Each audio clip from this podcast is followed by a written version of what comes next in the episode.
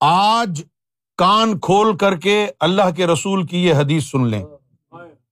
اور اس گرہ لگا لیں اس پر اور اپنے دل پر سنہری حروف سے اس حدیث کو لکھ لیں۔ کیونکہ کل لوگ تمہیں مولوی یہ کہیں گے کہ دجال یہودیوں سے آئے گا۔ لیکن یہ حدیث اللہ کے رسول کی گواہ ہے کہ دجال یہودیوں سے نہیں آئے گا۔ دجال اس خورجین کے گروہ سے آئے گا۔ وہ عقیدہ وہابیہ کا ہوگا۔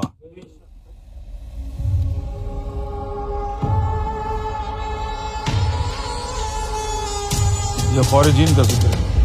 یہ بڑا عجیب و غریب پہچانے مہدی کورس ہے۔ لیکن یہ ساری ضروری ضروری ہے تمام چیزیں۔ اب یہ حدیث ہے یہ صحیح بخاری میں ہے۔ حضرت ابو خدری رضی اللہ تعالیٰ انہوں نے فرمایا کہ حضرت علی نے یمن سے رسول اللہ صلی اللہ علیہ وسلم کی خدمت میں چمڑے کے تھیلے میں بھر کر کچھ سونا بھیجا، جس سے ابھی تک مٹی بھی صاف نہیں کی گئی تھی۔ تو حضور نبی کریم صلی اللہ علیہ وسلم نے وہ سونا چار آدمیوں میں بانٹ دیا۔ وہاں سے سونا آیا، تو اب چار آدمی تھے، ان کو بانٹ دیا کہ یہ تم لے لو، یہ تم لے لو، یہ تم لے لو۔ ان چار آدمیوں کے نام ہے اینیا بن بدر اقرا بن حابث زید بن خیل اور چوتھے القیمہ یا عامر بن طفیل۔ ان کے درمیان وہ سونا بانٹ دیا۔ اس پر آپ صلی اللہ علیہ وسلم کے اسحاب میں سے کسی نے کہا کہ ان لوگوں سے تو ہم زیادہ حقدار تھے جن کو آپ نے بانٹا ہے، ان سے زیادہ تو ہم حقدار تھے اس کے۔ جب یہ بات حضور نبی پاک صلی اللہ علیہ وسلم تک پہنچی تو آپ نے فرمایا، کیا تم مجھے ایمانت دار شمار نہیں کرتے؟ حالانکہ آسمان والوں کے نزدیک تو میں امین ہوں۔ اس کی خبریں تو میرے پاس صبح شام آتی رہتی ہیں۔ راوی کا بیان ہے کہ پھر ایک آدمی کھڑا ہو گیا، جس کی آنکھیں اندر کو دھسی ہوئی تھیں رخساروں کی ہڈیاں ابھری ہوئی تھیں۔ اونچی پیشانی، گھنی داڑھی، سن سر منڈا ہوا تھا اور وہ اونچا تہبند باندھے ہوئے تھا۔ وہ کہنے لگا کہ یا رسول اللہ، خدا سے ڈریں۔ آپ صلی اللہ علیہ وسلم نے فرمایا، تو ہلاک ہو۔ کیا میں تمام اہل زمین سے زیادہ خدا سے ڈرنے کا مستحق نہیں ہوں؟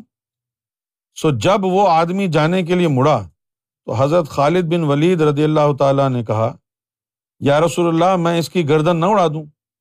آپ صلی اللہ علیہ وسلم نے فرمایا کہ ایسا نہ کرو، شاید یہ نمازی ہو۔ حضرت خالد رضی اللہ تعالیٰ انہوں نے عرض کیا، بہت سے ایسے نمازی بھی تو ہیں کہ جو کچھ ان کی زبان پر ہے وہ دل میں نہیں ہوتا۔ خالد بن ولید نے یہ کہا کہ بہت سے نمازی ایسی بھی ہیں کہ جو ان کی زبان پر ہوتا ہے وہ دل میں نہیں ہوتا۔ رسول اللہ صلی اللہ علیہ وسلم نے فرمایا، مجھے یہ حکم نہیں دیا گیا کہ لوگوں کے دلوں میں نقب لگاؤں کہ اس کے دل میں کیا ہے اور ان کے پیٹ چاک کر دوں۔ یعنی کہ جو ان کے دل میں ہے یہ جانے اور اللہ جانے۔ زبان سے یہ مسلمان کہہ رہا ہے تو بس ہم بھی مان رہے ہیں۔ راوی کا بیان ہے کہ وہ پلٹا تو آپ صلی اللہ علیہ وسلم نے پھر اس کی جانب دیکھا تو فرمایا کہ اس کی پشت سے ایسے لوگ پیدا ہوں گے جو اللہ تعالیٰ کی کتاب کی تلاوت سے زبان تر رکھیں گے۔ لیکن قرآن ان کے حلق سے نیچے نہیں اترے گا۔ دین سے اس طرح نکل جائیں گے جیسے تیر شکار سے پار نکل جاتا ہے۔ اچھا اب ایک اور یہ حدیث ہے۔ یہ بھی بخاری شریف کی حدیث ہے۔ اور اس کو روایت کیا ہے مولا علی نے۔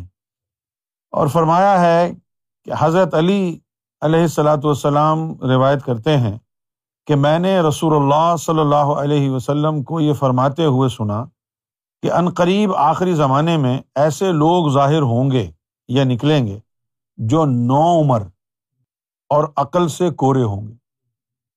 وہ حضور نبی پاک صلی اللہ علیہ وسلم کی احادیث بیان کریں گے، لیکن ایمان ان کے اپنے حلق سے نیچے نہیں اترے گا۔ دین سے وہ یوں خارج ہوں گے جیسے تیر شکار سے خارج ہو جاتا ہے۔ بس تم انہیں جہاں کہیں بھی پاؤ تو قتل کر دینا۔ کیونکہ ان کو قتل کرنے والوں کی کو قیامت کے دن ثواب ملے گا۔ آج تو ایسے مسلمان بھرے ہوئے ہیں۔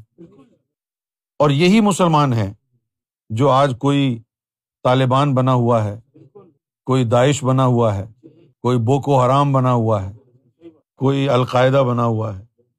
کسی نے پاکستان میں فتنا پھیلا رکھا ہے، کسی نے بنگلہ دیش میں، کسی نے ہندوستان میں، کسی نے امریکہ میں، کسی نے یو کے میں۔ پوری دنیا میں یہی وہ لوگ ہیں خورجین جنہوں نے دنیا کا جینا حرام کر رکھا ہے۔ حضرت ابو سعید خدری رضی اللہ تعالیٰ عنہ سے روایت ہے کہ حضور نبی اکرم صلی اللہ علیہ وسلم نے فرمایا، مشرق کی جانب سے کچھ لوگ نکلیں گے۔ وہ قرآن پاک پڑھیں گے، مگر وہ ان کے گلوں سے نیچے نہیں اترے گا۔ وہ دین سے اس طرح نکل جائیں گے جیسے تیر شکار سے پار نکل جاتا ہے، اور پھر وہ دین میں واپس نہیں آئیں گے۔ جب تک کہ تیر اپنی جگہ پر واپس نہ لوٹ آئے۔ دریافت کیا کہ ان کی نشانی کیا ہے۔ فرمایا، ان کی نشانی سر منڈوانا ہے۔ یا فرمایا کہ سر منڈائے رکھنا ہے۔ ایک اور حدیث میں ہے، روایت کیا ہے مسلم نے اور ابو داود نے۔ زید بن وہب جہنی بیان کرتے ہیں کہ وہ اس لشکر میں تھے جو حضرت علی کے ساتھ خوارج سے جنگ کرنے کے لیے گیا تھا۔ حضرت علی نے فرمایا کہ اے لوگو، میں نے رسول اللہ صلی اللہ علیہ وسلم سے سنا کہ آپ صلی اللہ علیہ وسلم نے فرمایا، میری امت میں سے ایک قوم ظاہر ہوگی اور وہ ایسا خوبصورت قرآن پڑھیں گے کہ ان کے پڑھنے کے سامنے تمہارے قرآن پڑھنے کی کوئی حیثیت نہ ہوگی۔ نہ ان کی نمازوں کے سامنے تمہاری نمازوں کی کچھ حیثیت ہوگی اور نہ ہی ان کے روزوں کے سامنے تمہارے روزوں کی کوئی حیثیت ہوگی۔ وہ یہ سمجھ کر قرآن پڑھیں گے کہ ان کے لیے مفید ہے لیکن در حقیقت وہ ان کے لیے نقصان دہ ہوگا۔ قرآن کا پڑھنا۔ نماز ان کے گلے کے نیچے نہیں اتر سکے گی اور وہ اسلام سے ایسے نکل جائیں گے جیسے تیر شکار سے نکل جاتا ہے۔ اب یہ روایت کیا ہے؟ ابو داود نے، ابن ماجا نے اور مختصراً احمد اور الحاکم نے اس کو روایت کیا ہے۔ حضرت ابو سعید خدری اور حضرت انس بن مالک رضی اللہ تعالی عنہما سے مروی ہے۔ کہ حضور نبی اکرم صلی اللہ علیہ وسلم نے فرمایا، ان قریب میری امت میں اختلاف اور تفرقہ بازی ہوگی۔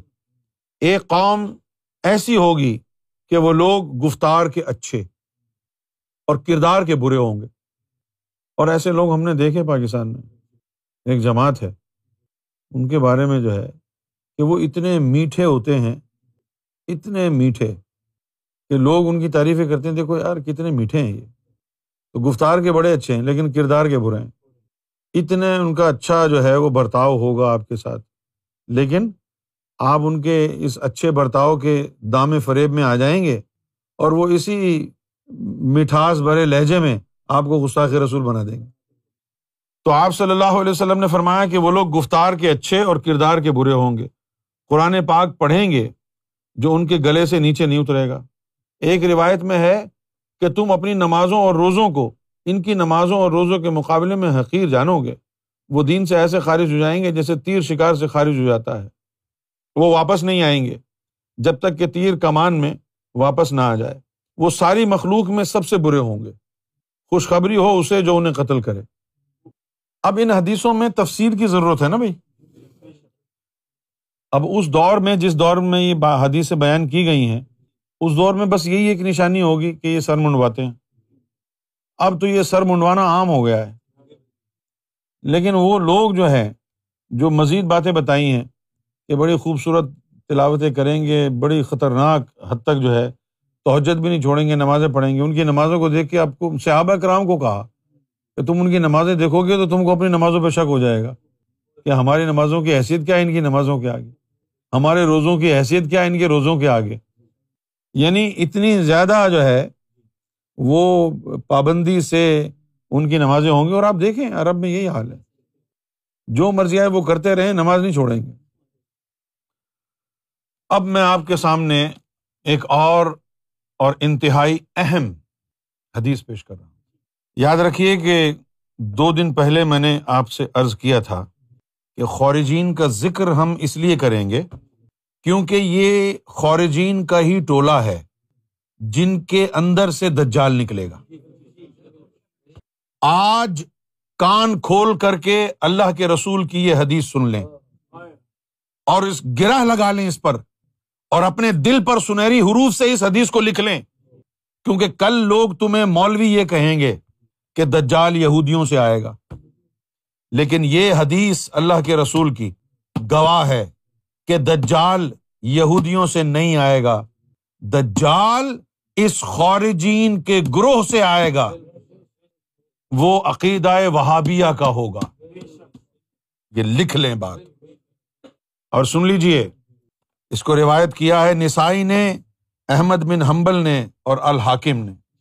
وقالا الحاکم حاضہ حدیث صحیح۔ وہ کہتے ہیں کہ یہ صحیح مستند حدیث ہے۔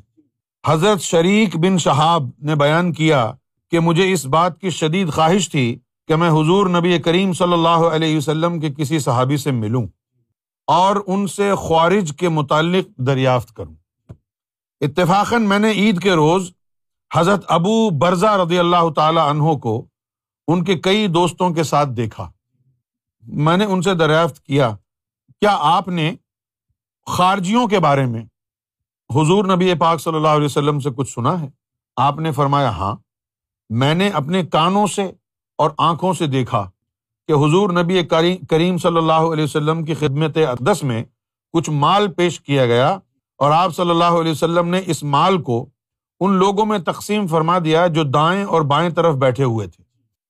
اور جو لوگ پیچھے بیٹھے تھے، آپ صلی اللہ علیہ وسلم نے انہیں کچھ عنایت نہ فرمایا۔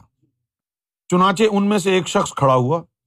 اور اس نے کہا کہ اے محمد صلی اللہ علیہ وسلم، آپ نے انصاف سے تقسیم نہیں کی معذ اللہ وہ شخص کھڑا ہو کے کہتا ہے کہ یا رسول اللہ صلی اللہ علیہ وسلم، آپ نے انصاف سے تقسیم نہیں کی۔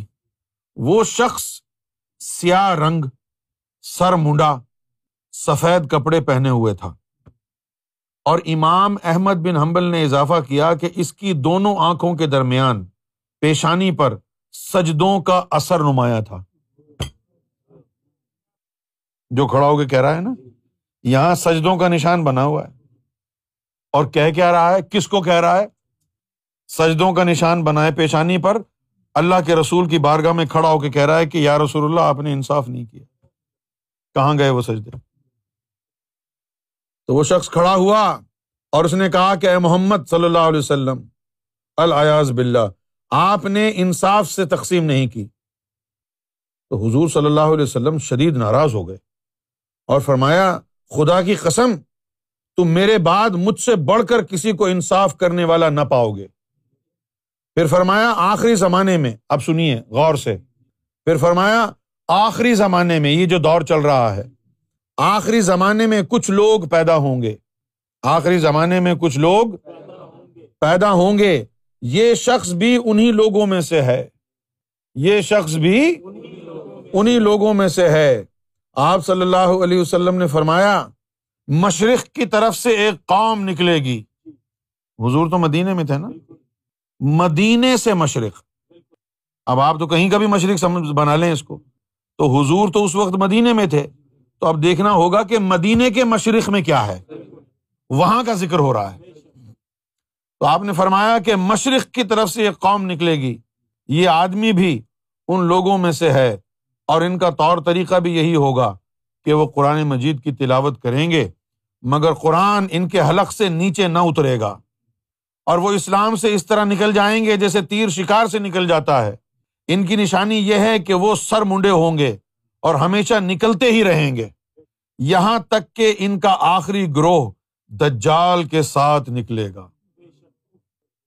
ان کا آخری گروہ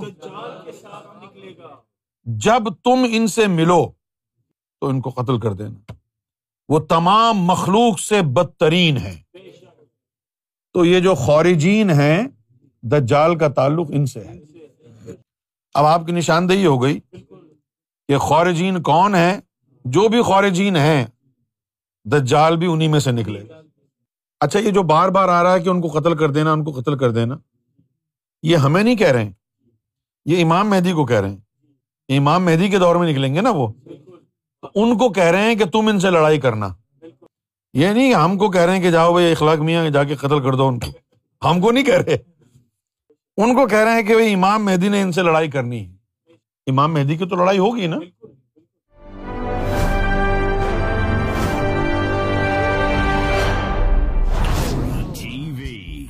Bringing light love and peace in your life